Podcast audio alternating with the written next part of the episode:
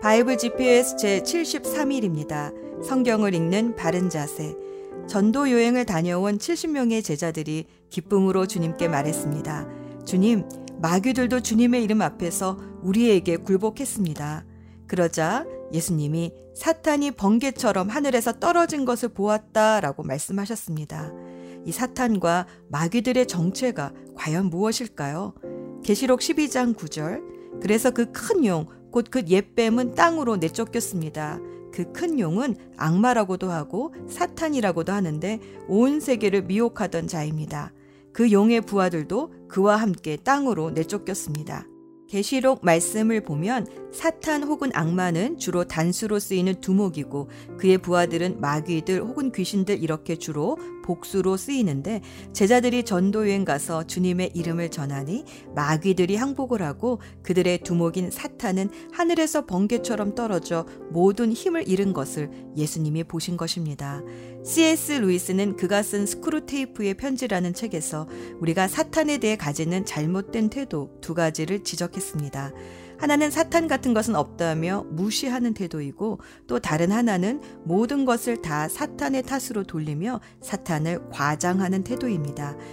우리가 사탄에 대해 가져야 되는 바른 태도는 야고보서 4장 7절의 말씀처럼 하나님께 복종하고 사탄은 물리치는 것입니다. 예수님은 제자들을 전도 여행 보내시며 뱀과 정갈을 밟고 원수의 능력을 막을 권세를 주셨습니다. 우리에게도 이 권세를 주셨습니다. 하나님께 복종하고 악마를 물리치면 악마는 달아날 것입니다. 베드로는 사탄을 우는 사자에 비유했습니다. 사자가 늙고 힘이 빠지면 괜히 으르렁거려서 먹이를 겁에 질리게 한 후에 잡아먹는다고 합니다. 사탄은 이미 이빨 빠진 늙은 사자입니다. 늙은 사자의 으르렁거림처럼 거짓과 미혹과 정죄와 참소로 으르렁거리며 겁을 주려 하지만 예수 안에 있는 우리는 겁낼 필요 없습니다. 물리치면 됩니다. 사탄이라는 이름은 히브리어로 대적, 대적자, 고소자라는 뜻이고 이 사탄을 헬라어로 번역한 것이 디아볼로스, 악마라는 이름입니다. 대적자, 고소자인 사탄이 있는 곳에는 그래서 항상 다툼, 싸움, 참소, 비난이 일어납니다. 사탄은 항상 비난거리를 찾는데 전문가입니다. 또 헬라어로 디아블로스라는 이름은 사이를 이간질한다라는 뜻을 가지고 있는데 그래서 사탄은 어떻게든지 성도들을 이간질시켜 교회와 목장의 공동체로부터 떨어져 혼자가 되게 합니다. 성령님은 우리를 하나 되게 하지만 사탄은 분열을 시켜 혼자가 되게 합니다.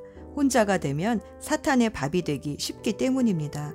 그래서 성경은 둘이 힘을 합하면 적에게 맞설 수 있거니와 세 겹줄은 끊어지지 않는다라고 말합니다. 예수님은 제자들을 둘씩 짝지어 전도 여행 보내시며 이 집에 평화가 있기를 바랍니다. 라고 인사하라 하셨습니다. 예수님의 제자들은 이간질장의 사탄을 내어 쫓는 평화의 사도이기 때문입니다. 하나님의 나라가 임하면 평안과 평화가 임합니다. 진짜를 알아야 거짓말에 속지 않습니다. 성경의 말씀이 진짜입니다. 오늘도 성경을 읽으며 하나님의 진짜 마음을 알게 되므로 사단의 이간질에 넘어가지 않는 주님의 제자, 평화를 전하는 주님의 제자 되길 소원합니다. 오늘의 여정. 어제는 예수님이 오병이어 사건을 계기로 이방 상간을 다니시며 제자 집중 사역을 하시다가 갈릴리에 잠시 머무신 후 예루살렘에 오셔서 초막절 설교를 하시는 것까지 읽었습니다. 이제 초막절 후 6개월이 지나면 예수님은 십자가를 지셔야 합니다.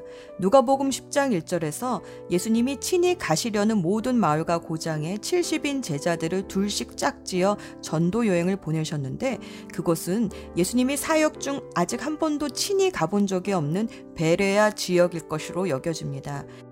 초막절이 지난 후 예수님은 70인 제자들의 전도 여행 보고를 받고 기뻐하시며 하나님 아버지께 감사 기도를 드리셨습니다.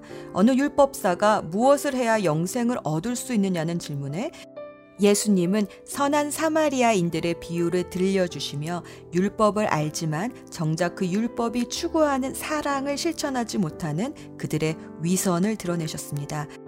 예수님은 예루살렘에서 가까운 베다니에 살고 있는 마리아, 마르다, 나사로 이 남매의 집에 자주 섬김을 받곤 하셨는데 한 번은 언니 마르다가 예수님 말씀만 듣고 일은 도와주지 않는 동생 마리아 때문에 속상해하자 많은 일로 걱정하며 안절부절하지 말고 필요한 것은 한 가지뿐이니 마리아가 선택한 그 한 가지를 빼앗지 말라 하십니다. 예수님의 한 제자가 기도에 대해 가르쳐 달라 하자 다시 한번 주기도문과 응답받는 기도의 자세에 대해 알려주십니다. 예수님이 바알세불, 즉 악마의 힘을 빌어 귀신을 내어 쫓는다는 비난을 받으시자 하나님의 나라가 임할 때 마귀가 쫓겨나간다는 사실을 다시 한번 알려주시며 아무리 많은 표징과 기적을 보여줘도 믿지 않는 이들에게 심판의 날 솔로몬을 찾아왔던 시바의 여왕과 요나의 선포를 듣고 회개한 니느웨 사람들이 이들을 심판할 것이라 꾸중하셨습니다. 예수님을 알아보지 못하는 이들의 눈이 어두운 것을 한탄하시며 몸에 등불이 되는 눈을 밝히라 하셨습니다. 예수님은 바리새인의 집에 식사 초대를 받으셨는데 예수님이 식사 전에 손을 씻는 유대인의 정결 예법을 지키지 않는 모습을 이상히 여기자 오히려 바리새인들의 위선을 지적하셨습니다. 이에 그들은 예수님에 대해 더 앙심을 품고 예수님의 트집을 잡으려 했습니다.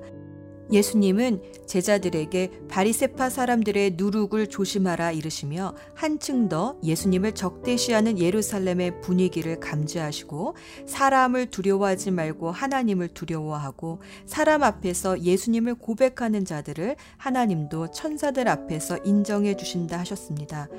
또 제자들이 권력자들 앞에 끌려가 설 때에 성령께서 그때 어떻게 답해야 할지 알려주실 것이니 미리 염려하지 말라 하셨습니다. 하나님의 나라를 먼저 구하면 하나님이 다 돌봐주시니 먹고 사는 것 때문에 염려하지 말라고 용기를 주셨습니다. 하나님 나라와 세상 나라는 섞일 수가 없습니다. 예수님은 세상 나라에 불을 놓으러 왔다며 선전포고를 하셨습니다. 이 영적인 전쟁은 휴전을 통한 평화가 아니라 승리를 통한 평화입니다. 열매 맺지 못하는 무화과 나무를 찍어버리려는 주인에게 조금만 더 시간을 달라 요청하는 종처럼 예루살렘에서 하나님 나라의 복음을 전하시며 안식일에도 아픈 이를 고쳐주셨는데 유대인들은 안식일에 병을 고치는 것 때문에 예수님을 더욱 핍박했습니다. 그리고 수전절, 드디어 예수님이 성전에 나타나자 유대인들은 당신이 그리스도이시거든 분명히 말하시오라고 졸랐습니다. 예수님은 내가 전에 말했고 또 예수님께서 하신 일들이 증명한다 하시며 아버지와 나는 하나다 하시니 기다렸다는 듯이 유대인들은 신성 모독죄로 예수님을 돌로 치료했습니다. 이 일로 예수님은 요단강 동편 베레아로 옮기셔서 사역하셨습니다. 베레아 지역에서는 주로 잃은 양, 잃은 드라크마, 돌아온 탕자 등 잃어버린 영혼에 대한 비유와 바리새인들에게는 불의한 청지기, 부자와 거지 나사로, 과부와 재판관, 바리새인과 세리의 기도 등에 대한 비유로 가르쳐 주셨습니다. 한편 예수님이 베레아 지역에 계실 때에 나사로가 병들었다는 소식을 들으셨으나 나사로가 죽은 후에 베다니로 가셔서 죽은 나사로를 살려 주셨습니다. 이 때문에 예수님을 믿는 자들이 더욱 많아지자 유대의 종교 지도자들은 사내 들인 공회를 열어 본격적으로 예수님을 죽일 계획을 세웁니다. 그래서 예수님은 잠시 에브라임 산간 지역으로 피하시고 거기서 제자들과 함께 지내셨습니다. 그리고 마침내 예수님은 이제 예루살렘으로 올라가십니다. 이제 올라가시는 것은 십자가를 지기 위해서입니다. 그 길에 예수님은 당신의 순환을 세 번째로 예고하시지만 그것이 무슨 뜻인지 깨닫지 못한 야고보와 요한은 오히려 어머니까지 동원하여 자신들에게 한 자리 주실 것을 요청합니다. 예수 전망대 복음서를 읽으며 우리는 예수님은 과연 누구이신가에 대한 답을 찾아야 합니다. 예수님은 다른 성인들과는 달리 자신을 하나님이라 주장하셨습니다. 어떤 사람이 자신을 하나님이라 주장한다면 그는 둘 중 하나입니다. 미쳤거나 아니면 진짜 하나님이거나입니다. 복음서에 나오는 사람들에겐 그것이 이슈였습니다. 예수님의 동생들도 제자들도 무리들도 지도자들도 그것이 이슈였습니다. 예수님 앞에서는 중립을 지킬 수가 없습니다. 스스로 자신을 하나님이라고 선포하시는 예수님 앞에서 우리도 중립을 지킬 수가 없습니다. 둘 중 하나입니다. 영접하든지 아니면 거절하든지. 예수님은 당신이 구세주임을 알리셨지만 그들은 예수님을 죽이려 했습니다. 왜 그랬을까요? 자신이 그린 메시아의 모습과 예수님이 너무나 달랐기 때문입니다. 예수님은 죄인들의 친구가 되어주셨고, 당시 유대교의 관습과 전통에 매이지 않으시고, 안식일에도 병든 자를 고쳐주셨습니다. 당시만 해도 사람들에게 존경받았던 바리새인들과 율법 학자들의 가면을 벗겨내시고는 회칠한 무덤이라 꾸중하셨습니다. 체면이 말이 아니었습니다. 한마디로 예수님이 자기 마음에 들지 않았습니다. 내 생각으로 가득 차 있는 사람은 귀가 있어도 듣지 못하고 눈이 있어도 보지 못합니다. 기도합시다. 어둠 가운데 빛을 창조하신 하나님 아버지, 오늘도 성경을 읽을 때 내 생각으로 가득 찬 이 어두운 마음이 말씀의 빛으로 밝아지게 하옵소서. 그 전에 듣지 못했던 것을 듣게 하시고 그 전에 보지 못했던 것을 보게 하옵소서. 눈먼 자를 눈뜨게 하시는 예수 그리스도의 이름으로 기도합니다. 아멘. 누가복음 10장 이후에 주께서 70명을 임명하시고 예수님께서 친히 가시려는 모든 마을과 고장으로 미리 둘씩 보내셨습니다. 예수님께서 이들에게 말씀하셨습니다. 추수할 것은 많은데 일꾼이 적다. 그러므로 추수하는 주인에게 추수밭으로 일꾼을 보내달라고 간청하여라. 가거라. 내가 어린 양을 늑대들 사이로 보내는 것 같이 너희를 보낸다. 지갑이나 가방이나 신발을 챙기지 마라. 가는 길에 아무에게도 인사하지 마라. 어느 집에 들어가든지 먼저 이 집에 평화가 있기를 빕니다. 라고 말하여라. 만일 평화의 사람이 있으면 내 평화가 그에게 머무를 것이요. 그렇지 않으면 그 평화가 내게로 돌아올 것이다. 그 집에 머물러라. 거기서 내게 주는 것을 먹고 마셔라. 일꾼은 자기 품삯을 받을 자격이 있다. 이 집 저 집으로 옮겨 다니지 마라. 어떤 마을에 들어가든지 너희를 환영하면 내 앞에 차려진 것을 먹어라. 그곳의 환자들을 고쳐주고 그들에게 하나님 나라가 너희에게 가까이 왔다고 말하여라. 그러나 어느 마을에 들어가든지 그들이 너희를 맞이하지 않으면 그 마을의 거리로 나와서 이렇게 말하여라. 우리 발에 묻은 너희 마을의 먼지를 털고 간다. 하나님 나라가 가까이 왔다는 것을 명심하여라. 내가 너희에게 말한다. 심판의 날에 소돔이 그 마을보다 더 견디기 쉬울 것이다. 고라시나 내게 화가 미칠 것이다. 베세다야 내게 화가 미칠 것이다. 만일 너희에게서 행했던 기적을 두로와 시돈에서 행했더라면 그들은 베옷을 입고 죄를 뒤집어 쓰고 오래전에 회개하였을 것이다. 심판 때에 두로와 시돈이 너희보다 더 견디기 쉬울 것이다. 너 가버나우마 내가 하늘까지 높아지겠느냐 오히려 지옥까지 떨어질 것이다. 너희의 말을 듣는 사람은 내 말을 듣는 사람이다. 너희를 배척하는 사람은 나를 배척하는 것이다. 또한 나를 배척하는 것은 나를 보내신 분을 배척하는 것이다. 70명의 제자들이 기뻐하며 돌아와 말했습니다. 주님, 심지어 마귀들도 주님의 이름 앞에서 우리에게 굴복하였습니다. 예수님께서 그들에게 말씀하셨습니다. 하늘에서 사탄이 번개처럼 떨어지는 것을 보았다. 보아라, 내가 너희에게 뱀과 전갈을 밟고 원수의 능력을 막을 권세를 주었다. 아무도 너희를 해치지 못할 것이다. 그러나 마귀들이 너희에게 굴복한 것으로 기뻐할 것이 아니라 너희의 이름이 하늘에 기록된 것으로 기뻐하여라.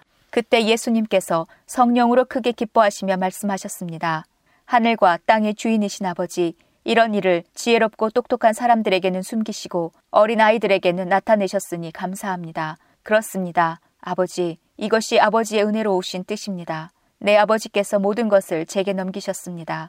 아버지 외에는 아들이 누구인지 아무도 모르며 아들과 또 아들이 알려주고자 하는 사람 외에는 아버지가 누구인지 아무도 모릅니다. 예수님께서 제자들에게 돌아서서 따로 말씀하셨습니다.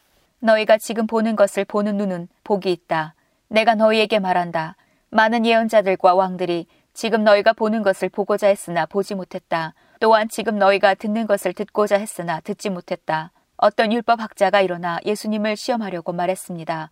선생님, 제가 무엇을 하여야 영생을 얻을 수 있습니까? 예수님께서 그에게 물으셨습니다. 율법에 무엇이라고 기록되어 있느냐? 너는 어떻게 읽었느냐? 율법 학자가 대답하였습니다. 내 모든 마음과 모든 목숨과 모든 힘과 모든 뜻을 다해 주 내 하나님을 사랑하라고 하였고 또한 내 이웃을 내 몸같이 사랑하라고 하였습니다. 예수님께서 그에게 말씀하셨습니다. 내 대답이 옳다. 이것을 행하여라. 그러면 살 것이다. 이 사람이 자기를 옳게 보이고 싶어서 예수님께 말했습니다. 그러면 누가 제 이웃입니까? 예수님께서 대답하셨습니다. 어떤 사람이 예루살렘에서 여리고로 내려가고 있었다. 그런데 도중에 강도를 만났다. 강도들은 이 사람의 옷을 벗기고 때려서 거의 죽은 채로 버려두고 갔다. 마침 한 제사장이 그 길을 내려가다가 그 사람을 보고는 길 반대편으로 피해서 지나갔다. 어떤 레위인도 그곳에 와서 그 사람을 보고는 길 반대편으로 피해서 지나갔다. 이번에는 어떤 사마리아 사람이 그 길을 여행하다가 그가 있는 곳에 이르렀다. 사마리아 사람이 그를 보고 불쌍하게 여겼다. 그래서 그 사람에게로 가서 그의 상처에 올리브 기름과 포도주를 붓고 붕대로 감쌌다.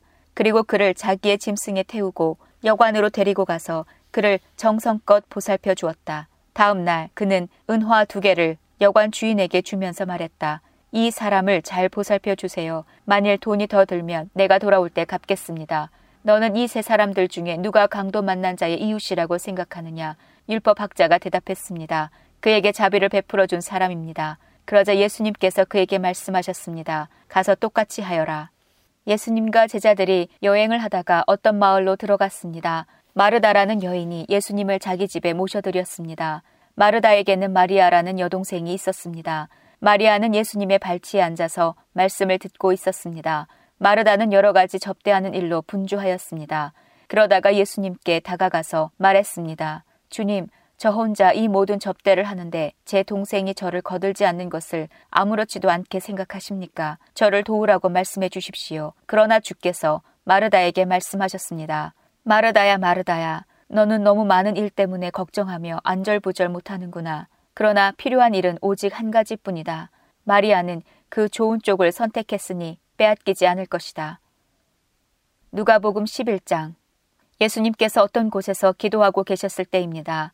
예수님께서 기도를 마치시자 제자들 가운데 하나가 와서 말했습니다.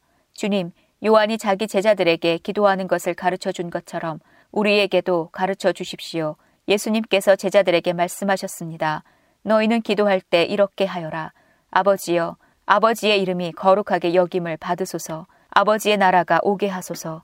날마다 우리에게 필요한 양식을 주시고 우리가 우리에게 빚진 모든 사람을 용서하오니 우리의 죄도 용서하여 주소서. 그리고 우리를 시험에 빠지지 않게 하소서. 예수님께서 제자들에게 말씀하셨습니다. 너희 중 한 사람에게 친구가 있어 한밤중에 찾아와서 말했다. 친구, 내게 빵 세 개만 빌려주게. 내 친구가 여행하여 내게로 왔는데 그에게 차려줄 것이 하나도 없다네.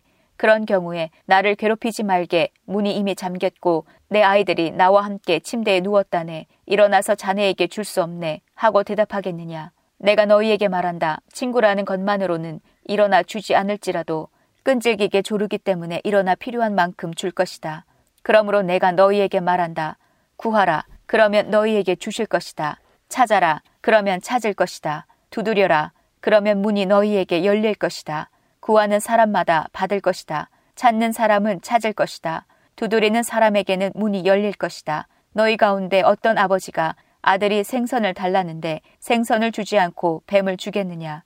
또 계란을 달라는데 전가를 주겠느냐? 너희가 악하더라도 좋은 것을 자녀에게 주려고 한다. 하물며 하늘에 계신 아버지께서 간구하는 자에게 성령을 주시지 않겠느냐?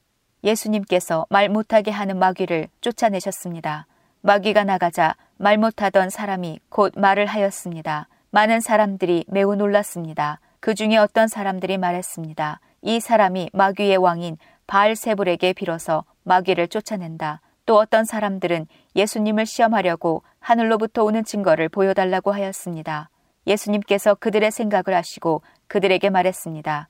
어느 나라든지 서로 자기들끼리 편이 갈라지면 망한다. 그리고 자기들끼리 싸우는 가정도 무너진다.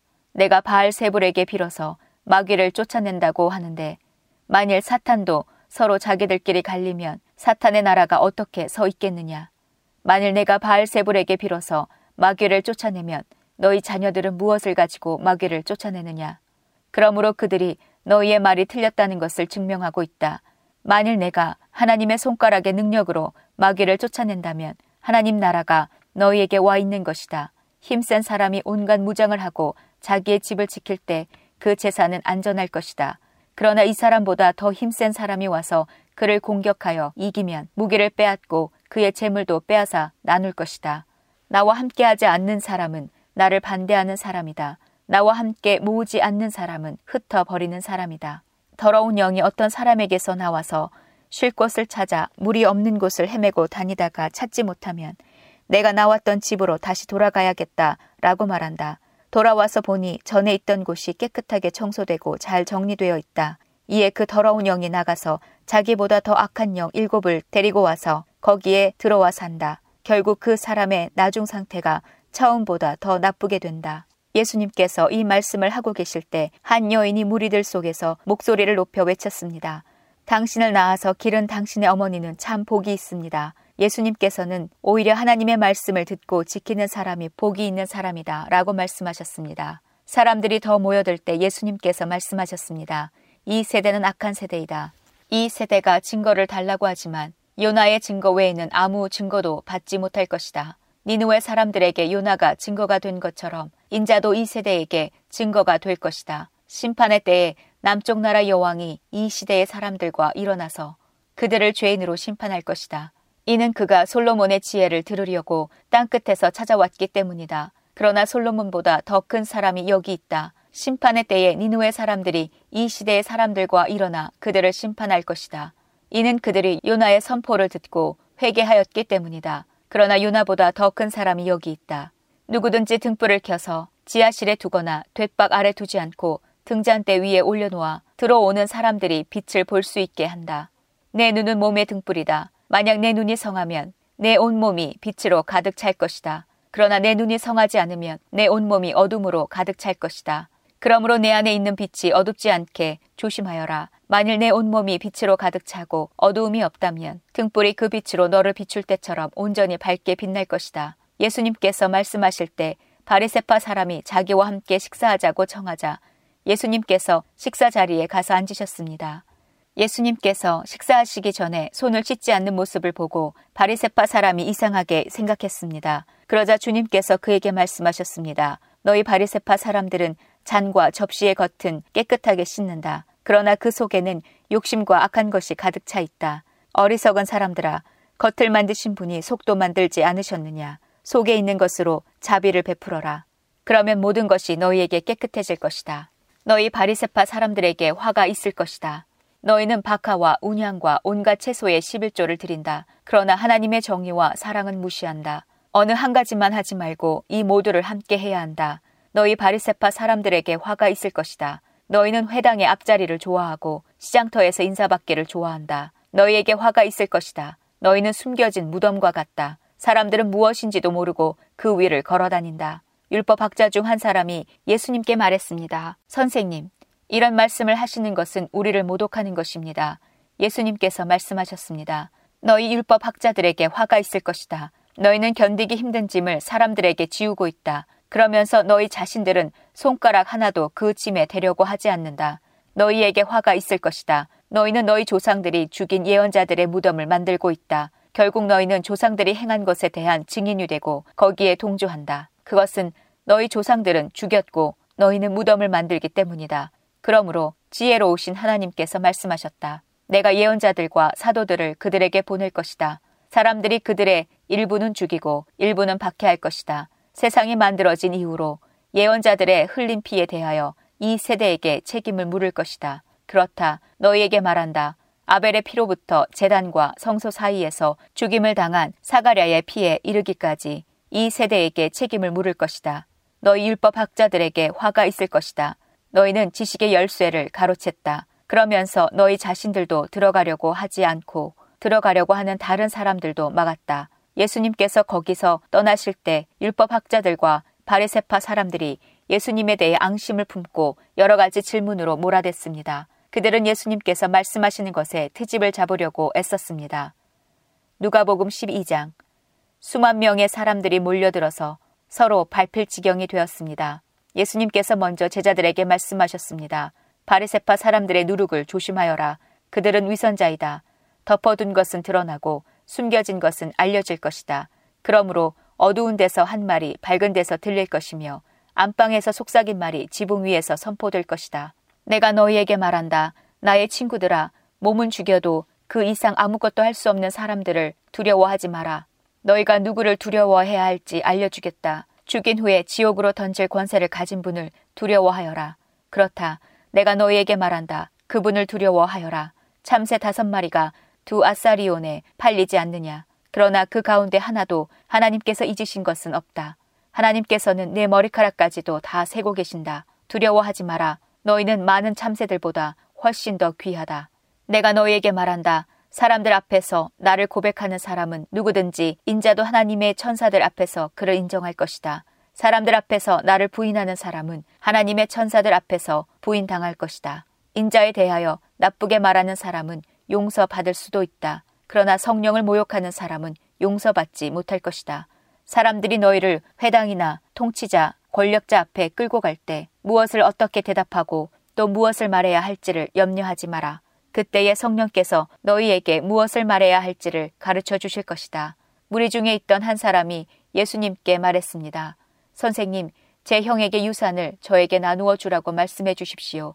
예수님께서 그에게 말씀하셨습니다. 누가 나를 너희의 판사나 중개자로 세웠느냐? 이어서 예수님께서 사람들에게 말씀하셨습니다. 온갖 욕심을 경계하고 주의하여라. 재산이 아무리 많더라도 사람의 생명이 거기에 달려 있지 않다. 예수님께서 사람들에게 비유를 말씀해 주셨습니다. 어떤 부자의 밭에서 수확이 많이 나왔다. 그 부자는 속으로 생각했다. 내 곡식을 저장해 둘 곳이 없으니 어떻게 할까? 그는 말했다. 이렇게 해야겠다. 내 곡간을 헐고 더 큰 곡간을 세워 거기에 내 모든 곡식과 물건을 저장하겠다. 그리고 자기 자신에게 말할 것이다. 인생아, 여러 해 동안 쓰기에 넉넉한 많은 재산을 가졌으니 편히 쉬고 먹고 마시며 인생을 즐겨라. 그러나 하나님께서 그 사람에게 말했다. 어리석은 사람아, 오늘 밤 내 영혼을 가져갈 것이다. 그러면 네가 준비한 것을 누가 가져가겠느냐? 이런 사람은 자신을 위해 재물을 쌓고 하나님께 대하여 부요하지 못한 사람이다. 예수님께서 제자들에게 말씀하셨습니다. 그러므로 내가 너희에게 말한다. 목숨을 위하여 무엇을 먹을까? 몸을 위하여 무엇을 입을까? 염려하지 마라. 목숨이 음식보다 중요하고 몸이 옷보다 중요하다. 까마귀를 생각하여 보아라. 까마귀는 씨를 뿌리지도 않고 거두어 들이지도 않는다. 그들에게는 곡간이나 창고도 없다. 그러나 하나님께서 먹이신다. 그런데 너희는 새들보다 훨씬 더 귀하지 않느냐? 또 너희 중에 누가 염려하여 그 생명을 조금이라도 늘릴 수 있느냐? 너희가 아주 작은 것도 못하면서 왜 다른 것들을 염려하느냐? 백합꽃이 어떻게 자라는가 생각하여 보아라. 백합은 수고도 하지 않고 길쌈도 하지 않는다. 그러나 내가 너희에게 말한다. 솔로몬이 온갖 영화를 누렸어도 이 꽃만큼 아름다운 옷을 입어보지 못하였다. 하나님께서 오늘 들판에 있다가 내일 아궁이에 던져질 풀도 이렇게 입혀주시는데 하물며 너희야 더 잘 입혀주시지 않겠느냐. 믿음이 적은 사람들아 그러므로 먹을 것과 마실 것을 구하지 말고 염려하지 마라. 이런 것들은 모두 세상 사람들이 구하는 것이다. 너희 아버지께서 너희에게 이런 것들이 필요하다는 것을 알고 계신다. 너희는 하나님 나라를 구하여라.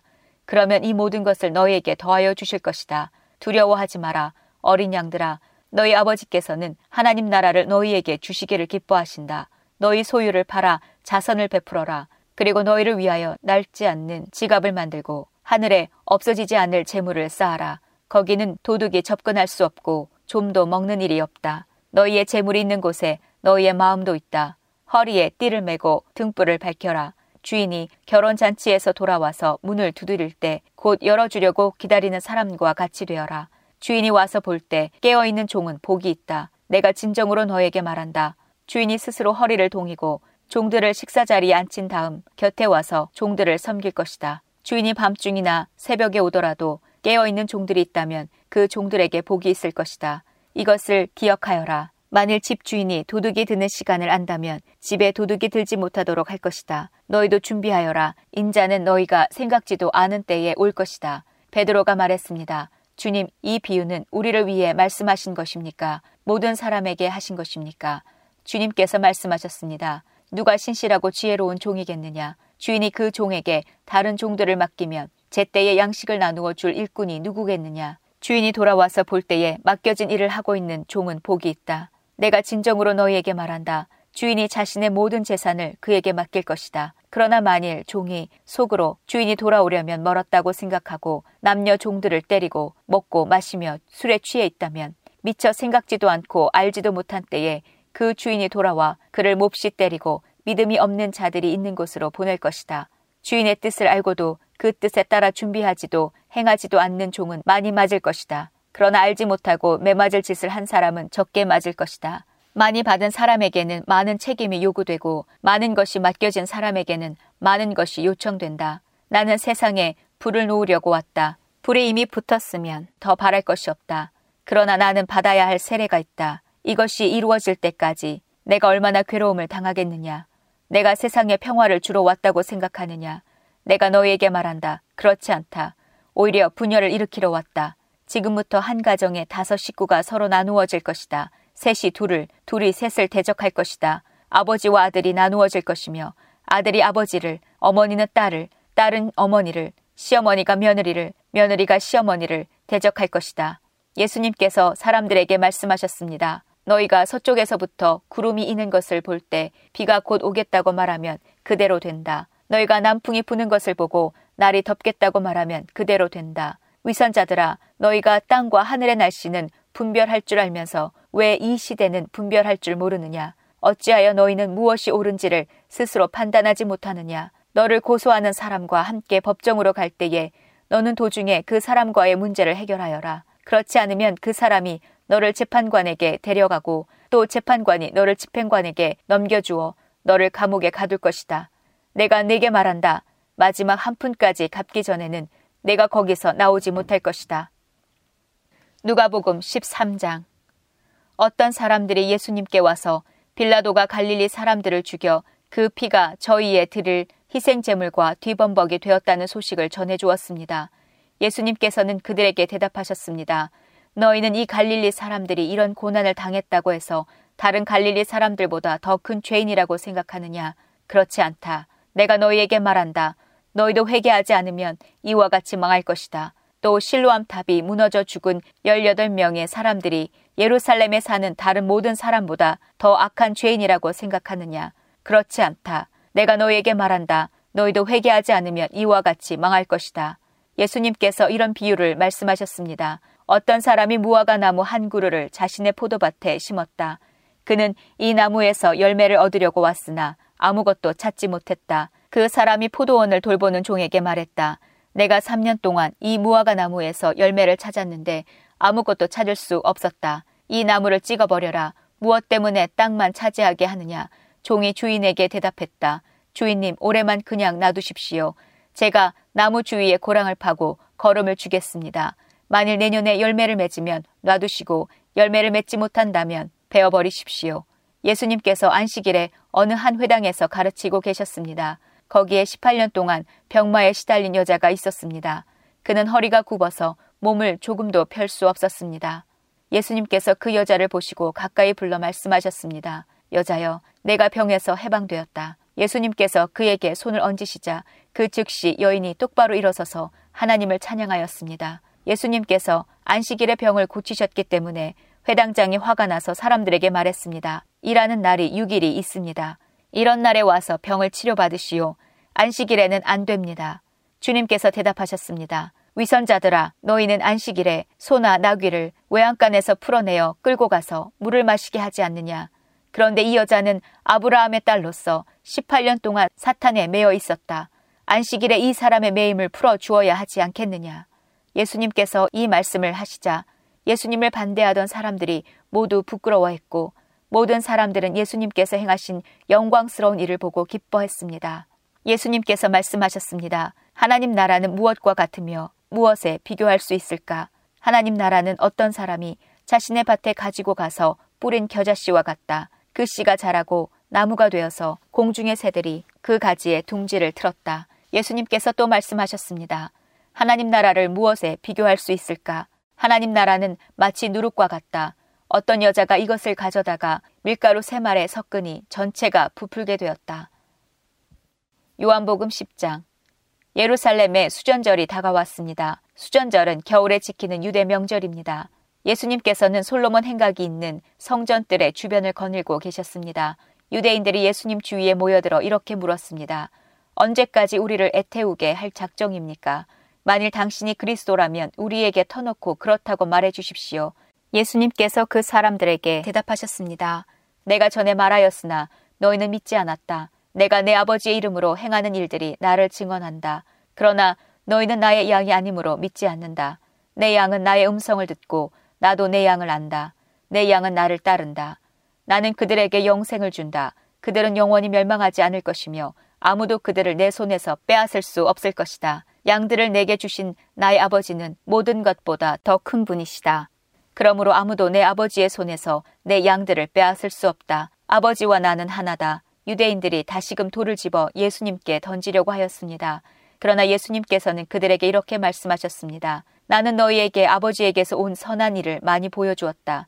너희는 도대체 이 중에서 어떤 일 때문에 나에게 돌을 던지려 하느냐? 유대인들이 대답했습니다. 우리는 당신이 행한 선한 일 때문에 당신에게 돌을 던지려는 것이 아니라 하나님을 모독한 말 때문에 그러는 것이요. 당신은 사람에 지나지 않는데도 자신을 하나님이라고 주장하고 있어 예수님께서 대답하셨습니다. 내가 선언하는데 너희는 다 신이다라는 말이 너희 율법에 쓰여 있지 않느냐. 하나님께서 하나님 자신의 말씀을 받은 사람들을 신이라고 불렀으니 성경은 파기될 수 없다. 하나님께서 구별하여 세상에 보낸 사람에 대해서는 너희가 뭐라고 말하겠느냐. 내가 나는 하나님의 아들이다 라고 말했다고 해서 너희가 어찌 나에게 하나님을 모독한다고 말을 하느냐.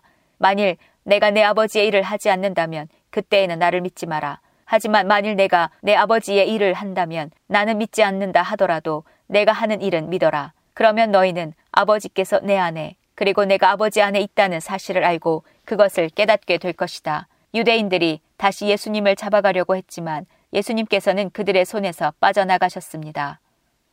누가복음 13장 예수님께서 예루살렘으로 향하여 가시던 중 각 도시와 마을을 두루 지나셨습니다. 어떤 사람이 예수님께 물었습니다. 주님, 구원받을 사람은 적습니까?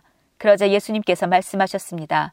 좁은 문으로 들어가려고 힘써라. 내가 너희에게 말한다. 많은 사람들이 그곳으로 들어가려고 하지만 들어갈 수 없을 것이다. 일단 집주인이 일어나서 문을 닫아버리면 너희가 밖에 서서 문을 두드리면 주인님 문을 열어주십시오 하고 말할 것이다. 그러면 그가 대답할 것이다. 나는 너희가 도대체 어디서 온 사람들인지 모른다. 그때에 너희가 이렇게 말할 것이다. 저희는 주님 앞에서 먹고 마셨으며 주님께서는 저희를 길거리에서 가르치셨습니다. 그러나 주인이 말할 것이다. 내가 너희에게 말한다. 나는 너희가 어디에서 왔는지 모른다. 악을 행하는 자여 썩 물러가거라. 아브라함과 이삭과 야곱과 그리고 모든 예언자들이 하나님 나라에 있는데 너희만 밖으로 쫓겨난 것을 볼 때에 너희가 슬피 울며 이를 갈 것이다. 사람들이 동서남북 사방으로부터 와서 하나님 나라의 잔치에 앉을 것이다. 보아라, 꼴찌가 첫째가 되고 첫째가 꼴찌가 될 사람도 있다. 그때에 어떤 바리세파 사람들이 예수님께 와서 말했습니다. 이곳을 떠나십시오. 헤롯이 선생님을 죽이려고 합니다. 예수님께서 그들에게 말씀하셨습니다. 가서 그 여우에게 말하여라. 오늘과 내일은 내가 마귀를 쫓아내고 병을 고칠 것이다. 그리고 3일째 되는 날에 내 일을 이룰 것이다. 그러나 오늘과 내일 그리고 그 다음 날에도 나는 내 갈 길을 가야 한다. 예루살렘 밖에서 예언자가 죽을 수 없다. 예루살렘아 예언자들을 죽이고 너에게 보낸 사람들을 돌로 친 예루살렘아 암탉의 날개 아래에 병아리를 품듯이 내가 네 자녀들을 모으려고 여러 번 노력하지 않았더냐 그런데 너희는 원하지 않았다 보아라 너희의 집은 무너질 것이다 내가 너희에게 말한다 너희가 주의 이름으로 오시는 이가 복이 있다라고 말하게 되는 날까지 너희가 나를 보지 못할 것이다 누가복음 14장 안식일에 예수님께서 음식을 드시러 어느 한 바리세파 지도자의 집에 들어가셨습니다. 사람들이 예수님을 가까이서 지켜보고 있었습니다. 그때 수종병 환자 한 사람이 예수님 앞에 나타났습니다. 예수님께서 율법 학자들과 바리세파 사람들에게 말씀하셨습니다. 안식일에 병을 고치는 것이 옳으냐 옳지 않느냐. 그러나 사람들은 잠잠했습니다. 예수님께서 병자를 붙잡고 그를 고쳐주셨습니다. 그리고 그를 보냈습니다. 예수님께서 바리세파 사람들과 율법 학자들에게 말씀하셨습니다. 만일 너희 아들이나 소가 안식일에 우물에 빠졌다면 즉시 끌어내지 않겠느냐. 사람들은 아무런 대답도 할 수 없었습니다. 예수님께서 초대받은 손님들이 서로 윗자리를 차지하려는 것을 보시고 비유를 들어 말씀하셨습니다. 어떤 사람의 결혼 잔치에 초대받았을 때 윗자리에 앉지 마라. 혹시 너보다 귀한 손님이 초대받았을 경우 너희를 잔치에 초대한 주인이 와서 말할 것이다. 자리를 이분에게 내주십시오. 그러면 너희는 부끄러워하면서 끝자리로 내려가야 할 것이다. 너희가 초대를 받으면 끝자리로 가서 앉아라. 그러면 너를 초대한 주인이 와서 말할 것이다. 친구여, 윗자리로 올라앉으시오. 그러면 다른 모든 잔치 손님들이 보는 앞에서 영광을 얻을 것이다. 자신을 높이는 사람은 낮아지고 자신을 낮추는 사람은 높아질 것이다. 예수님께서 초대한 사람에게도 말씀하셨습니다. 너는 점심이나 저녁을 차려놓고 내 친구들, 형제들, 친척들, 그리고 부유한 이웃들을 초대하지 마라. 이들은 너를 도로 초대하여 보답을 한다. 오히려 잔치를 베풀 때는 가난한 사람들, 걷지 못하는 사람들과 다리를 저는 사람들과 보지 못하는 사람들을 초대하여라. 그러면 너희에게 복이 있을 것이다. 그들은 내게 되갚을 것이 없다. 너는 의인들이 부활할 때에 보상을 받을 것이다. 예수님과 같이 식사를 하던 사람 중에 한 사람이 이 말씀을 듣고서 예수님께 말했습니다. 하나님 나라의 잔치 자리에 앉을 사람은 참으로 복이 있습니다. 예수님께서 그에게 말씀하셨습니다. 어떤 사람이 큰 잔치를 베풀고 많은 사람들을 초대하였다. 시간이 되었을 때 그 사람은 종을 보내어 초대한 사람들에게 알렸다. 준비가 다 되었으니 오십시오. 그러나 그들은 모두 한결같이 핑계를 대기 시작했다. 첫 번째 사람이 말했다. 내가 밭을 샀는데 가서 둘러봐야 합니다. 부디 양해해 주십시오. 또 한 사람이 말했다. 나는 소 열마리를 샀는데 이것들을 부려 보러 가는 길입니다. 부디 양해해 주십시오. 세 번째 사람이 말했다. 나는 지금 장가를 들어서 갈 수 없습니다. 종이 돌아와서 주인에게 이 사실을 알렸다. 그러자 집주인이 화가 나서 말했다. 당장 가서 동네의 길과 골목을 다니며 가난한 사람, 걷지 못하는 사람, 보지 못하는 사람, 다리를 저는 사람들을 데려오라. 그 후에 종이 말했다. 주인님 말씀하신 것들을 다 했습니다만 아직도 자리가 비어 있습니다. 그러자 주인이 종에게 말하였다. 큰 길과 골목길을 돌아다니며 사람들을 오게 하여 내 집을 채워라. 내가 너희에게 말한다. 먼저 초대받았던 사람들은 아무도 내 잔치를 맛보지 못할 것이다. 많은 사람들이 예수님과 함께 길을 가고 있었습니다. 예수님께서 이들에게 돌아서서 말씀하셨습니다. 누구든지 내게로 오면서 자신의 아버지, 어머니, 아내, 자녀, 형제, 혹은 자매를 미워하지 않으면 그리고 더 나아가 자신의 목숨까지도 미워하지 않으면 내 제자가 될 수 없다. 누구든지 자기 십자가를 지고 나를 따르지 않는 사람은 내 제자가 될 수 없다. 너희 가운데 한 사람이 탑을 세우려고 하는데 우선 앉아서 이 일을 완성하는데 얼마의 비용이 들지 따져볼 것이 아니냐. 만일 기초 공사만 하고 완성할 수 없게 되면 보던 사람들이 모두 너를 비웃기 시작할 것이다. 그리고 이 사람이 공사를 시작만 하고 끝내지는 못했다 라고 말할 것이다. 만일 어떤 임금이 다른 왕과 전쟁을 하러 나갈 때 우선 앉아서 만명 군사로 2만 명의 군사를 이끌고 오는 자를 이길 수 있을지 헤아려 보지 않겠느냐. 이길 수 없다면 아직 적군이 멀리 있을 때에 특사를 보내어 평화 조약을 제의할 것이다. 이와 같이 너희 가운데 누구든지 가지고 있는 모든 것을 버리지 않으면 내 제자가 될 수 없다. 소금은 좋은 것이지만 만일 그 맛을 잃어버리면 무엇으로 다시 짠맛을 내겠느냐. 그것은 땅에도 걸음에도 아무 쓸모 없어 밖에 던져질 것이다. 들을 귀 있는 사람은 들어라. 누가복음 15장 많은 세리들과 죄인들이 말씀을 들으려고 예수님께 가까이 나왔습니다. 바리세파 사람들과 율법 학자들이 수군거리기 시작했습니다. 이 사람이 죄인들을 받아들이고 함께 먹기까지 한다. 그러자 예수님께서 그들에게 이 비유를 말씀하셨습니다. 너희 중에 어느 사람이 양 100마리가 있는데 그 가운데 한 마리를 잃었다고 하자. 그러면 그는 99마리의 양을 들판에 남겨두고 잃은 양을 찾을 때까지 찾아다닐 것이 아니냐. 그리고 양을 찾으면 양을 어깨에 메고 기뻐할 것이다. 집으로 돌아오는 길에 친구들과 이웃을 불러 말할 것이다. 함께 기뻐하자. 잃었던 양을 찾았다. 내가 너희에게 말한다. 하늘에서는 회개할 필요 없는 99명의 의인보다 회개하는 죄인 한 명을 두고 더 기뻐할 것이다. 어떤 여자가 10개의 드라크마를 가지고 있다가 하나를 잃어버렸다고 하자 그러면 등불을 켜고 온 집안을 쓸며 찾을 때까지 자세히 뒤지지 않겠느냐. 그러다 찾으면 친구들과 이웃들을 불러 말할 것이다.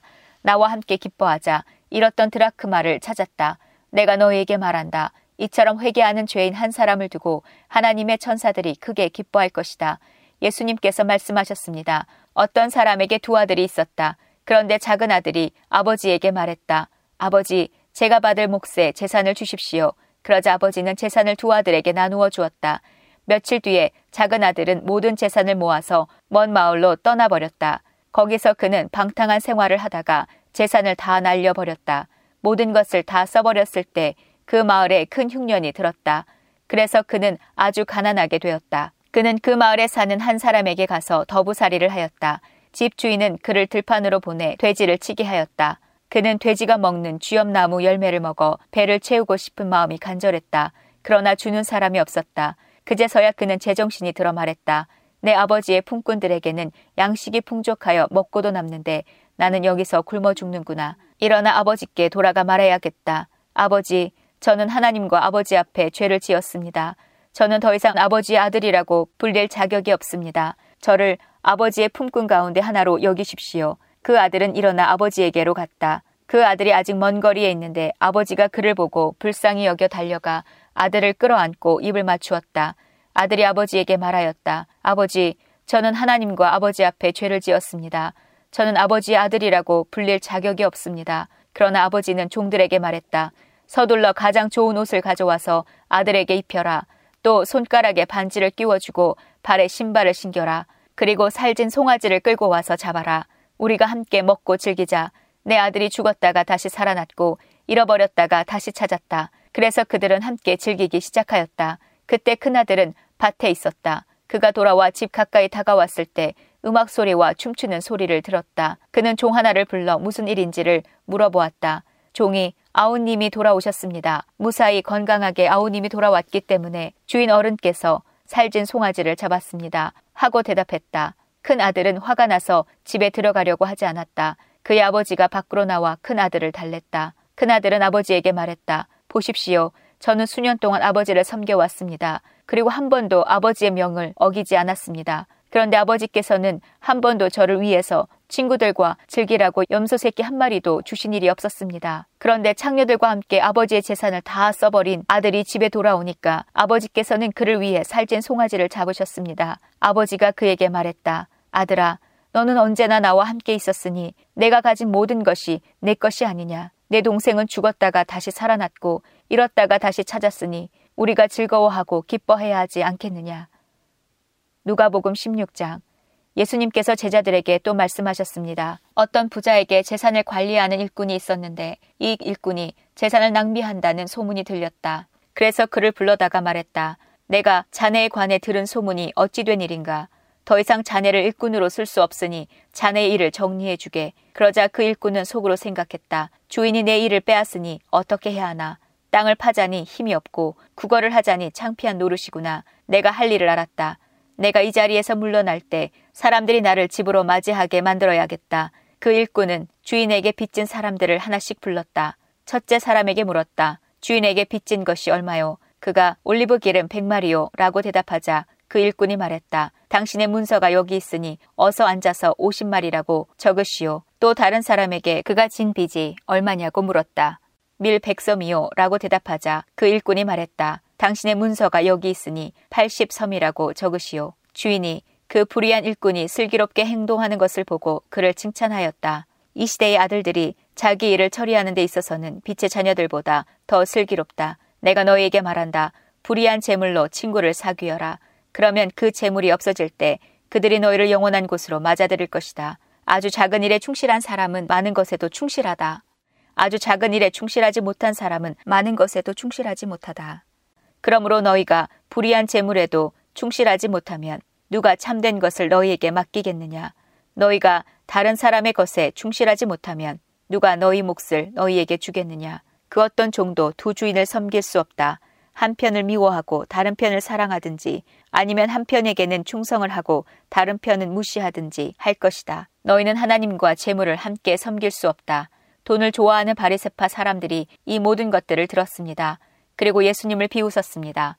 예수님께서 이들에게 말씀하셨습니다. 너희는 사람들 앞에서 스스로를 의롭다고 한다. 그러나 하나님께서 너희의 마음을 아신다. 사람에게 존경을 받는 것이 하나님께는 미움을 받는 것이다. 율법과 예언자의 때는 요한까지이다. 그러나 요한 이후부터는 하나님 나라의 복음이 전파된다. 모든 사람이 그 나라에 들어가려고 힘쓰고 있다. 율법의 작은 글자 하나가 떨어져 나가는 것보다 하늘과 땅이 없어지는 것이 더 쉬울 것이다. 자기 아내와 이혼하고 다른 여자와 결혼하는 사람은 누구나 간음죄를 짓는 것이다. 남편과 이혼한 여자와 결혼하는 사람도 간음죄를 짓는 것이다. 예수님께서 말씀하셨습니다. 어떤 부자가 있었다. 이 사람은 언제나 가장 비싼 옷을 입고 매일 호화스럽게 살았다. 한편 그 집 대문 앞에는 나사로라는 한 가난한 사람이 누워 있었는데 몸에는 부스럼 투성이었다. 그가 부자의 식탁에서 떨어지는 부스러기로 줄인 배를 채우기를 원했다. 심지어 개들이 와서 그의 부스럼을 핥았다. 어느 날 그 거지가 죽어 천사들에게 이끌려 아브라함의 팔에 안겼다. 부자도 죽어 땅에 묻혔다. 부자는 지옥에서 고통 가운데 있다가 눈을 들어 보았다. 멀리 아브라함이 보이고 나사로가 그의 품에 안겨 있는 것을 보았다. 그가 소리쳐 말했다. 아버지 아브라함이여, 제게 자비를 베풀어 주십시오. 제 혀를 적실 수 있도록 나사로의 손가락 끝에 물을 찍어 제게 보내주십시오. 제가 이 불꽃 가운데서 몹시 고통을 당하고 있습니다. 그러나 아브라함은 말했다.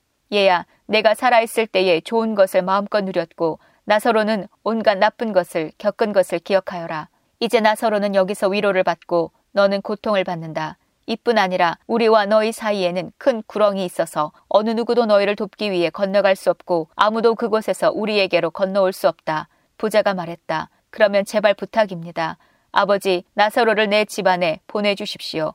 제게 형제가 다섯 명이 있는데 나사로가 가서 증언하여서 그들이 이 고통받는 곳에 오지 않게 해주십시오. 아브라함이 대답했다. 그들에게는 모세와 예언자들이 있다. 그들은 그 소리를 들어야 한다. 부자가 말했다. 그렇지 않습니다. 아버지 아브라함이여 누군가 죽었다 살아나 그들에게로 가면 그들이 회개할 것입니다. 아브라함이 그에게 대답했다. 만일 그들이 모세와 예언자들의 말을 듣지 않는다면 죽은 사람이 다시 일어나도 그들은 믿지 않을 것이다. 누가복음 17장 예수님께서 제자들에게 말씀하셨습니다. 죄짓게 하는 일이 없을 수는 없다. 그러나 죄짓게 하는 사람에게는 화가 있다. 어린아이 하나라도 죄짓게 하면 차라리 자기 목에 연자 맷돌을 달고 바다에 빠지는 것이 더 나을 것이다. 너희는 조심하여라. 만약 내 형제가 죄를 짓거든 책망하여라. 그러나 회개하거든 용서하여라.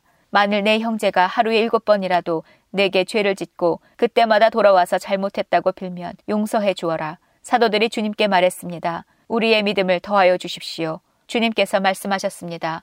만일 너희에게 겨자씨만한 믿음이 있으면 이 뽕나무더러 뿌리채 뽑혀 바다에 심겨라 해도 그것이 내 말에 순종할 것이다. 너희 가운데 밭을 갈거나 양을 치는 일을 맡은 종이 있는데 그가 밭에서 돌아오면 어서 이리 와서 앉아 먹어라 하고 말할 사람이 누가 있겠느냐. 오히려 종에게 너는 내가 먹을 것을 준비하고 내가 먹고 마시는 동안 허리를 동이고 시중 들다가 그 후에 먹고 마시라 하지 않겠느냐. 시키는 대로 했다고 해서 주인이 종에게 고맙다고 하겠느냐. 이와 같이 너희도 명령받은 것을 다 행하고 나서 우리는 가치 없는 종입니다. 우리는 그저 해야 할 일을 했을 뿐입니다. 라고 말해야 할 것이다. 예수님께서 예루살렘으로 가시는 길에 사마리아와 갈릴리 사이를 지나시게 되었습니다. 예수님께서 어떤 마을에 들어가시다가 열 사람의 문둥병 환자를 만났습니다. 그들은 멀리 서서 목소리를 높였습니다. 예수 선생님, 우리에게 자비를 베풀어 주십시오. 예수님께서 그들을 보시고 제사장에게 가서 너희 몸을 보여라 하고 말씀하셨습니다. 그들은 가는 도중에 몸이 깨끗하게 되었습니다. 그들 가운데 하나가 자기가 나은 것을 보고 돌아와서 큰 소리로 하나님께 영광을 돌렸습니다. 그리고 예수님의 발 앞에 엎드려 감사를 드렸습니다. 그는 사마리아 사람이었습니다. 예수님께서 말씀하셨습니다. 열 사람이 다 깨끗하게 되지 않았느냐? 그런데 아홉은 어디 있느냐? 이 이방인 외에는 하나님께 영광을 돌리러 돌아온 사람이 없단 말이냐?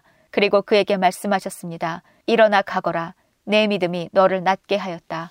바리세파 사람들이 하나님 나라가 언제 오는지에 대하여 물으니 예수님께서 대답하셨습니다. 하나님 나라는 볼 수 있는 모습으로 오는 것이 아니다.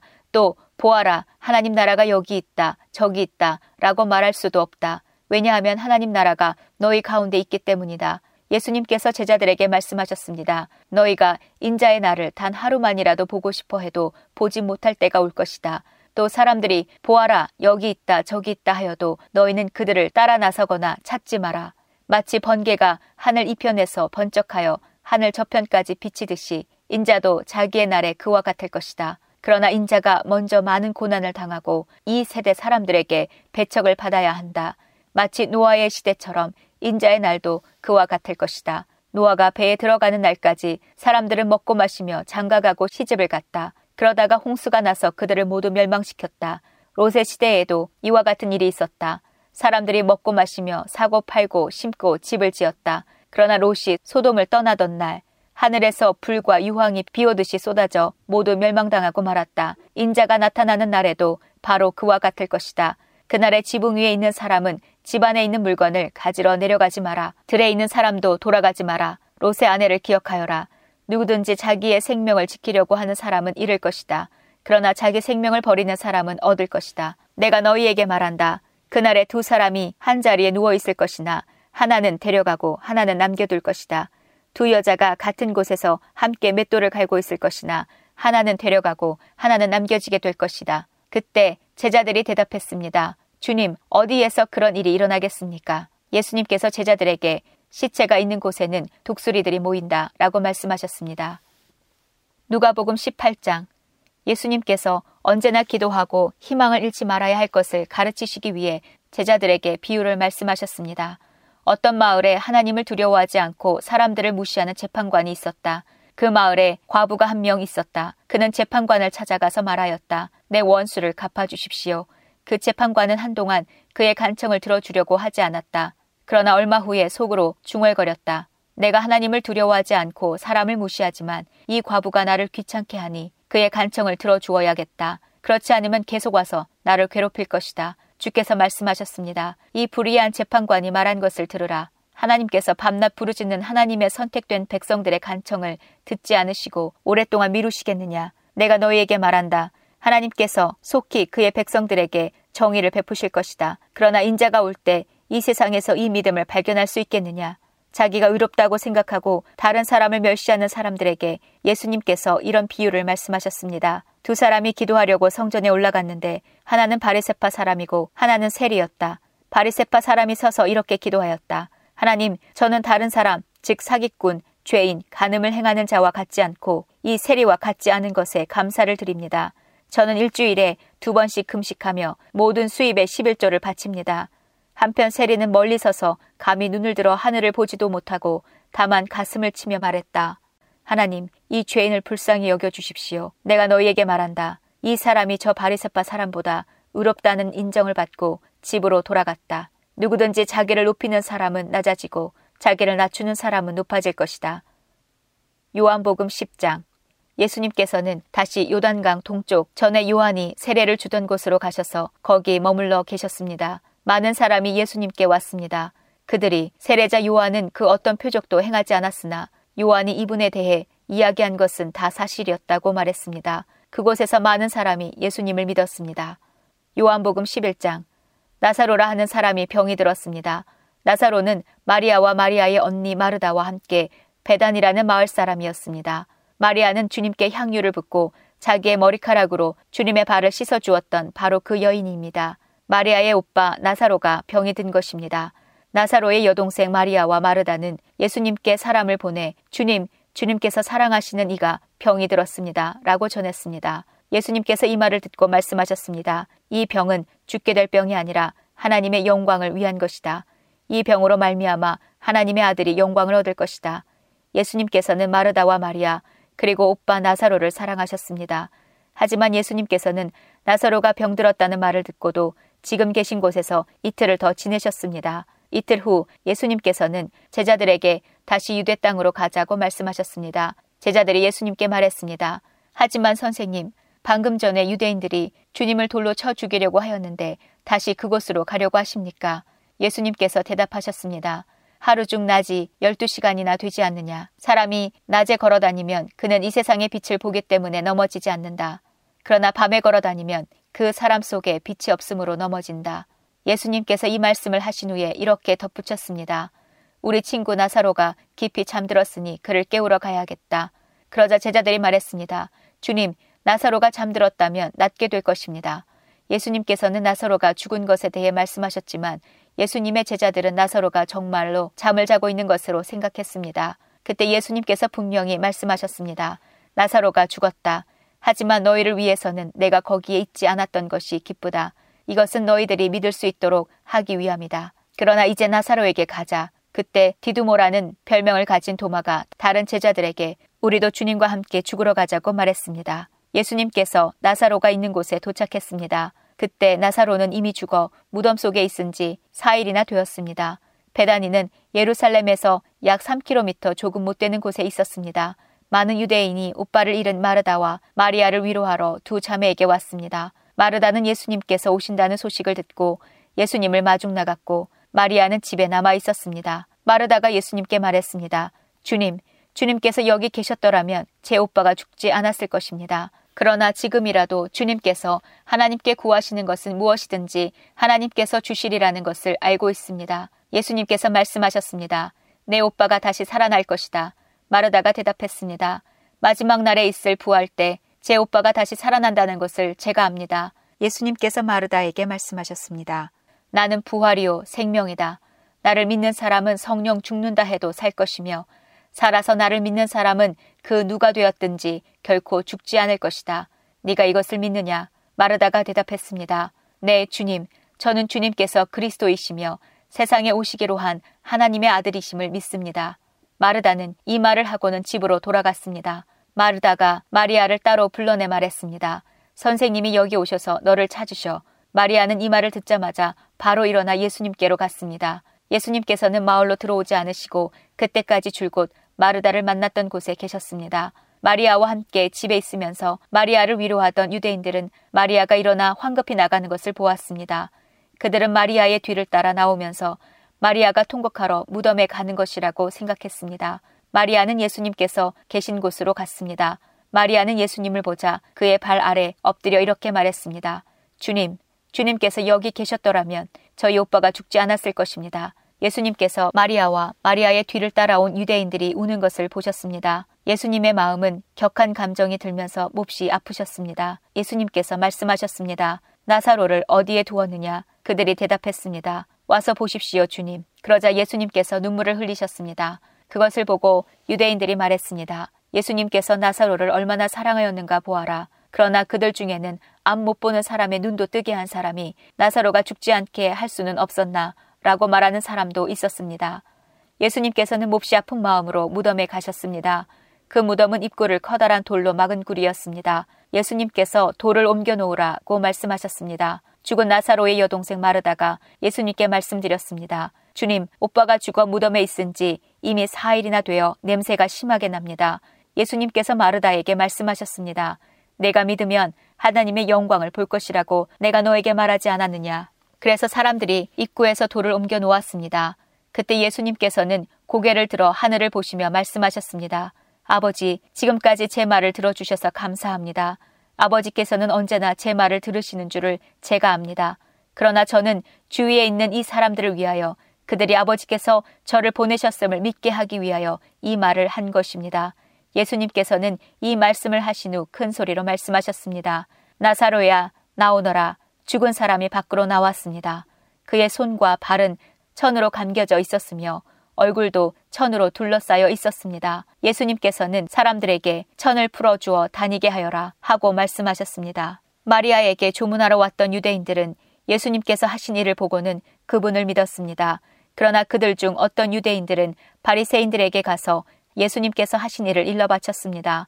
그러자 대제사장들과 바리새인들은 산헤드린을 열어 의견을 물었습니다. 어떻게 하면 좋겠습니까? 이 사람은 많은 표적을 행하고 있습니다. 만일 우리가 이 사람이 하는 대로 계속 내버려 둔다면 모든 사람이 그를 믿을 것입니다. 그러면 로마 사람들이 와서 우리 땅과 민족을 모두 빼앗아 버릴 것입니다. 그들 중에 가야바라는 한 사람이 있었습니다. 가야바는 그 해의 대제사장이었습니다. 가야바가 이렇게 말했습니다. 여러분들은 아무것도 모르시는군요. 민족 전체가 멸망당하는 것보다는 한 사람이 백성을 위하여 죽는 것이 더 낫다는 사실을 깨닫지 못하십니까? 이 말은 가야바가 스스로 한 말이 아니었습니다. 그는 그 해의 대제사장이었으므로 예수님께서 유대 민족을 위해 죽게 될 것을 예언한 것이었습니다. 가야바는 예수님께서 유대 민족만이 아니라 사방에 흩어져 있는 하나님의 자녀들을 하나로 만들기 위해 죽으실 것을 예언한 것입니다. 그날 이후 유대의 지도자들은 예수님을 죽일 계획을 세우기 시작했습니다. 예수님께서는 더 이상 유대인들이 있는 곳에 공공연히 다니지 않으셨습니다. 예수님께서는 그곳을 떠나 광야 근처에 있는 에브라임이라는 마을로 가서 제자들과 함께 거기서 지내셨습니다. 마태복음 19장 이 말씀을 다 마치시고 예수님은 갈릴리를 떠나 요단강 건너편에 있는 유대 지방으로 가셨습니다. 많은 사람들이 예수님을 따라오자 예수님께서는 그곳에서 그들을 치료해 주셨습니다. 몇몇 바리세파 사람이 와서 예수님을 시험하려고 물었습니다. 무엇이든 이유만 있으면 자기 아내와 이혼하는 것이 괜찮습니까? 예수님께서 대답하셨습니다.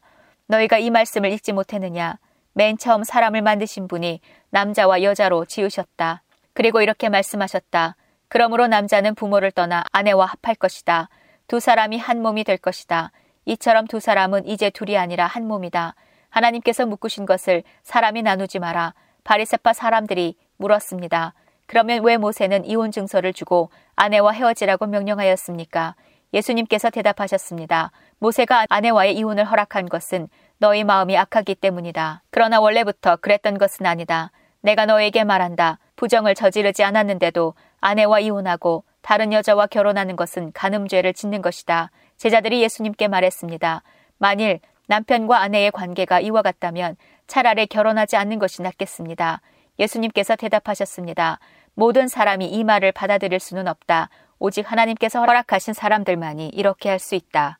어머니 배에서 나올 때부터 고자로 태어난 사람이 있고 다른 사람에 의하여 고자가 된 사람도 있고 하늘나라를 위해 스스로 고자가 된 사람도 있다. 이 말을 받아들일 수 있는 사람은 받으라. 그때 사람들이 자기의 자녀들을 데리고 와서 예수님께서 손을 얹고 기도해 주시기를 바랐습니다. 그러자 제자들이 이들을 꾸짖었습니다.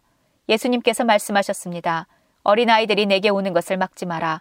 하늘나라는 이런 어린아이와 같은 사람들의 것이다. 예수님께서 어린아이들에게 손을 얹어 기도해 주시고 그곳을 떠나셨습니다.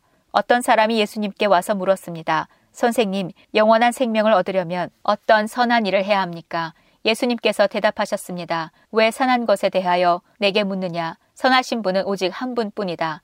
영원한 생명을 얻고 싶다면 계명을 지켜라. 그 사람이 물었습니다. 어떤 계명을 지켜야 합니까? 예수님께서 대답하셨습니다. 살인하지 마라. 간음하지 마라. 도둑질하지 마라. 거짓 증언하지 마라.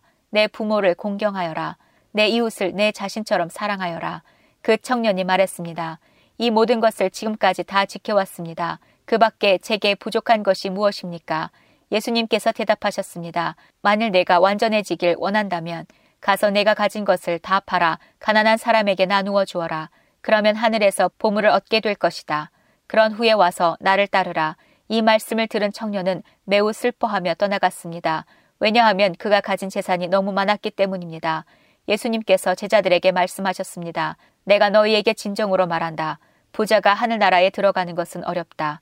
다시 너희에게 말한다. 부자가 하나님의 나라에 들어가는 것은 낙타가 바늘 구멍에 들어가는 것보다 더 어렵다. 제자들이 이 말씀을 듣고 매우 놀라서 물었습니다. 그러면 누가 구원을 받을 수 있습니까? 예수님께서 그들을 보시며 말씀하셨습니다. 사람은 할 수 없지만 하나님께서는 모든 것을 하실 수 있다. 베드로가 예수님께 말했습니다. 그렇다면 모든 것을 버리고 주님을 따른 저희에게는 무엇이 있겠습니까? 예수님께서 그들에게 말씀하셨습니다. 내가 너희에게 진정으로 말한다. 나를 따라오는 너희들은 인자가 영광의 보좌에 앉는 새 시대에 열두 보좌에 앉아 이스라엘 열두 부족을 심판하게 될 것이다. 나를 위하여 집, 형제와 자매, 부모와 자식, 그리고 밭을 버리는 사람은 몇 배로 보상을 받을 것이며 영원한 생명을 얻을 것이다. 그러나 첫째가 꼴찌가 되고 꼴찌가 첫째가 되는 사람이 많을 것이다. 마태복음 20장 하늘나라는 자신의 포도밭에서 일할 일꾼을 찾으려고 아침 일찍 나간 주인과 같다. 그는 일꾼들에게 하루 품삯으로 한 데나리온을 주기로 하고 그 일꾼들을 포도밭으로 보냈다. 주인이 오전 9시쯤에 다시 시장에 나갔다가 거기서 빈둥거리며 서 있는 몇몇 사람들을 보았다. 주인이 그 사람들에게 말했다. 당신들도 포도밭에 가서 일하시오. 적당한 품삯을 주겠소. 그러자 그들은 포도밭으로 갔다. 이 사람이 다시 낮 12시와 오후 3시쯤에 나갔다. 그리고 똑같이 말했다. 또 오후 5시쯤에도 시장에 나가 또 다른 사람들이 거리에 서 있는 것을 보고 물었다. 왜 당신들은 하루 종일 빈둥거리며 서 있습니까? 그들이 대답했다. 아무도 우리에게 일자리를 주지 않았습니다. 주인이 그들에게 말했다. 당신들도 나의 포도밭에 가시오. 저녁이 되자 포도밭 주인이 관리인에게 말했다. 일꾼들을 불러 마지막에 온 사람부터 맨 처음에 왔던 사람까지 품삯을 주어라.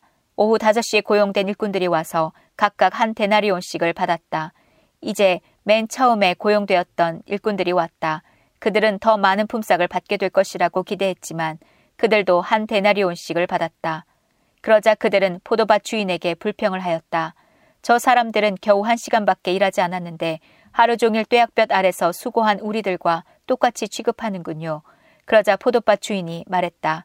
친구여, 나는 당신에게 잘못한 것이 없소. 당신들은 한 데나리온을 받기로 나와 약속하지 않았소.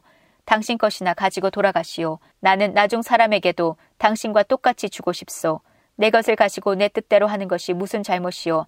내가 자비로운 사람이라서 당신의 눈에 거슬리오. 그러므로 꼴찌가 첫째가 되고 첫째가 꼴찌가 될 것이다. 예수님께서 예루살렘으로 가실 때 12명의 제자만 따로 데리고 가셨습니다. 가시는 도중에 예수님께서 제자들에게 말씀하셨습니다. 보아라, 우리가 예루살렘으로 간다. 인자가 대제사장들과 율법학자들에게 넘겨질 것이고 그들은 인자에게 사형죄를 씌울 것이다. 그들은 인자를 이방 사람들에게 넘겨 비웃고 채찍질하고 십자가에 매달아 죽게 할 것이다. 그러나 3일째 되는 날에 인자가 다시 살아날 것이다. 그때 세베대의 아들들을 데리고 그 어머니가 예수님께 왔습니다. 그 여자는 예수님께 절하고 간청하였습니다. 예수님께서 물으셨습니다. 무엇을 원하느냐? 어머니가 예수님께 말했습니다. 주님의 나라에서 제 한 아들은 주님의 오른쪽에 또 다른 한 명은 주님의 왼쪽에 앉으라고 말씀해 주십시오. 그러자 예수님께서 말씀하셨습니다. 너희가 무엇을 요구하는지 깨닫지 못하고 있다. 내가 마실 잔을 너희도 마실 수 있느냐? 그들이 대답했습니다. 예, 마실 수 있습니다. 예수님께서 그들에게 말씀하셨습니다. 내 잔을 너희가 마실 것이다. 그러나 내 오른쪽과 왼쪽에 누구를 앉힐 것인지 결정하는 것은 내가 할 일이 아니다. 그 자리는 내 아버지께서 미리 정하신 사람들의 것이다. 다른 열명의 제자들이 이것을 듣고 그 두 형제에게 분개하였습니다. 예수님께서 제자들을 모두 불러 말씀하셨습니다. 이방 사람들의 통치자들은 다른 사람의 주인이 되려고 한다는 것을 너희가 안다. 그 고관들은 사람들에게 권력을 행사한다. 그러나 너희는 저희들과 같이 되어서는 안 된다. 누구든지 너희 중에서 높아지려면 먼저 섬기는 자가 되어야 한다. 만일 누구든지 너희 가운데서 첫째가 되려면 너희의 종이 되어야 한다. 인자는 섬김을 받으러 온 것이 아니라 섬기러 왔고 자기의 목숨을 많은 사람들을 위하여 주려고 왔다. 마가복음 10장 예수님께서는 그곳을 떠나 유대 지방으로 가셨습니다. 다시 많은 사람들이 예수님께로 몰려들었습니다. 다른 때와 마찬가지로 예수님께서 그들을 가르치셨습니다. 몇몇 바리세파 사람들이 예수님께 와서 예수님을 시험하려고 물었습니다. 사람이 아내와 이혼하는 것이 옳습니까? 예수님께서 대답하셨습니다. 모세가 너희에게 어떻게 명령하였느냐? 그들이 말했습니다. 모세는 남자가 이혼 증서를 써준 다음에 여자를 보내라고 허락하였습니다.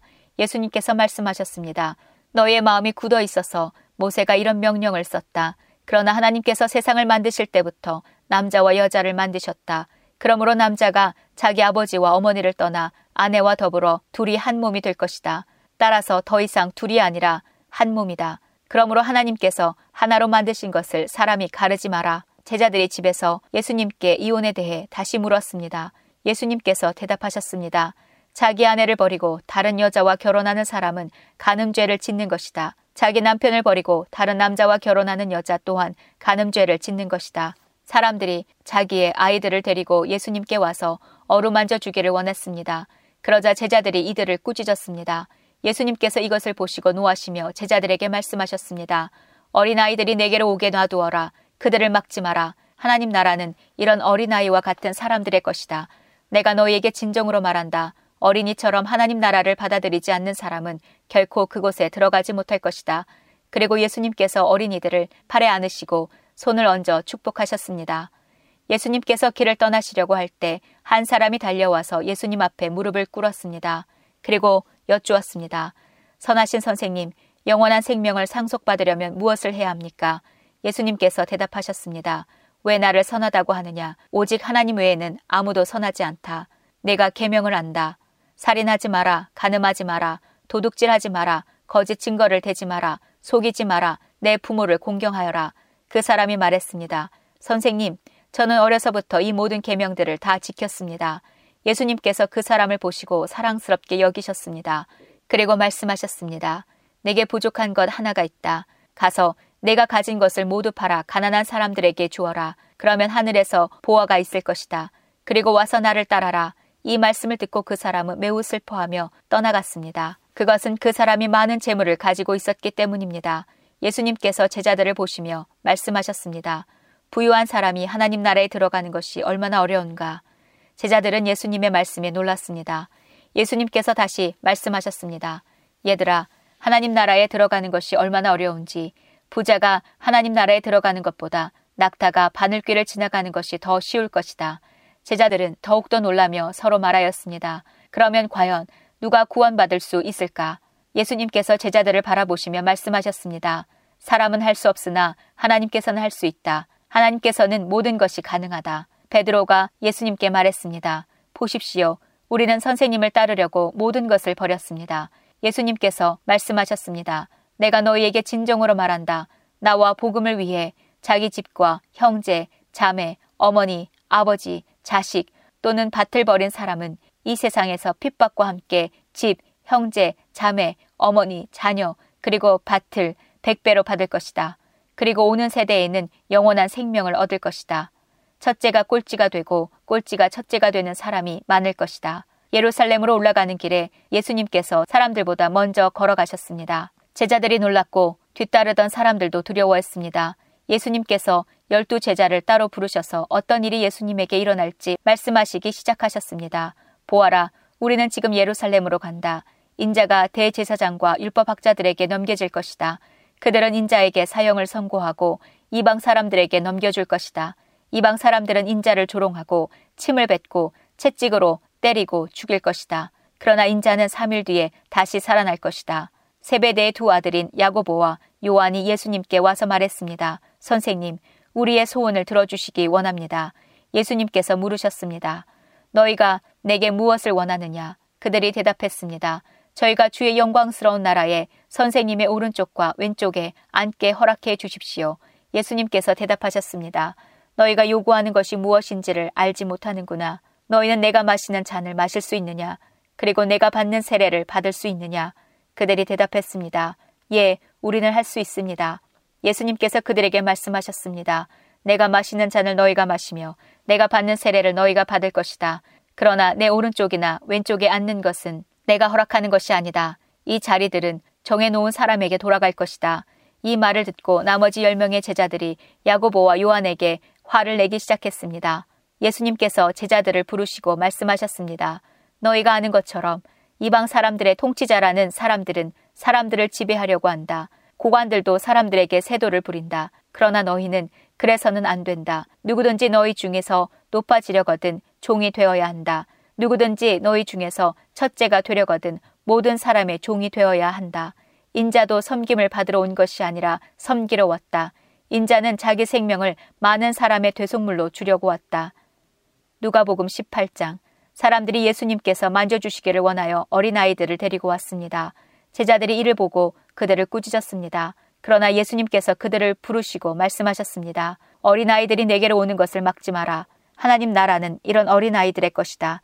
내가 진정으로 너희에게 말한다. 어린아이와 같이 하나님 나라를 받아들이지 않는 사람은 하나님 나라에 들어갈 수 없다. 어떤 지도자가 예수님께 선한 선생님 영생을 얻으려면 무엇을 해야 합니까? 라고 물었습니다. 예수님께서 대답하셨습니다. 왜 나를 선하다고 하느냐? 선한 분은 오직 하나님 한 분뿐이시다. 너는 계명들을 알고 있다. 가늠하지 마라, 살인하지 마라, 도둑질하지 마라, 거짓 증언하지 마라, 내 아버지와 어머니를 공경하여라. 그가 대답했습니다. 이 모든 것을 저는 어려서부터 다 지켜왔습니다. 예수님께서 이 말을 들으시고 그에게 말씀하셨습니다. 내게 아직도 부족한 것이 하나 있다. 내 재산을 다 팔아 가난한 사람들에게 나누어 주어라. 그러면 하늘에서 보화를 얻을 것이다. 그리고 와서 나를 따르라. 이 말씀을 듣고 그는 몹시 근심하였습니다. 왜냐하면 그는 큰 부자였기 때문입니다. 예수님께서 그를 보시며 말씀하셨습니다. 부자가 하나님 나라에 들어가는 것이 참으로 어렵다. 부자가 하나님 나라에 들어가는 것보다 낙타가 바늘 구멍으로 지나가는 것이 더 쉽다. 사람들이 이 말씀을 듣고 말했습니다. 그렇다면 누가 구원받을 수 있겠습니까? 예수님께서 말씀하셨습니다. 사람으로는 할 수 없는 것을 하나님께서는 하실 수 있다. 그때 베드로가 말했습니다. 우리는 모든 것을 버리고 주님을 따랐습니다. 예수님께서 제자들에게 말씀하셨습니다. 내가 진정으로 너희에게 말한다. 하나님 나라를 위해 집이나 아내나 형제나 부모나 자녀를 버린 사람은 이 세상에서 여러 배로 받을 것이요. 또한 오는 세상에서 영생을 얻을 것이다. 예수님께서 열두 제자를 따로 부르시고 말씀하셨습니다. 보아라, 우리는 예루살렘으로 올라간다. 인자에 대하여 예언자들이 기록한 모든 일이 이루어질 것이다. 인자가 이방인들에게 넘겨져 조롱을 당하고 모욕을 당하며 침뱉음을 당할 것이다. 그리고 이방인들이 인자를 채찍질한 후 죽일 것이다. 그러나 3일 만에 다시 살아날 것이다. 그러나 제자들은 이 말씀을 하나도 이해하지 못하였습니다. 이 말씀의 뜻이 감추어져 있어서 제자들은 예수님이 하시는 말씀을 이해하지 못하였습니다.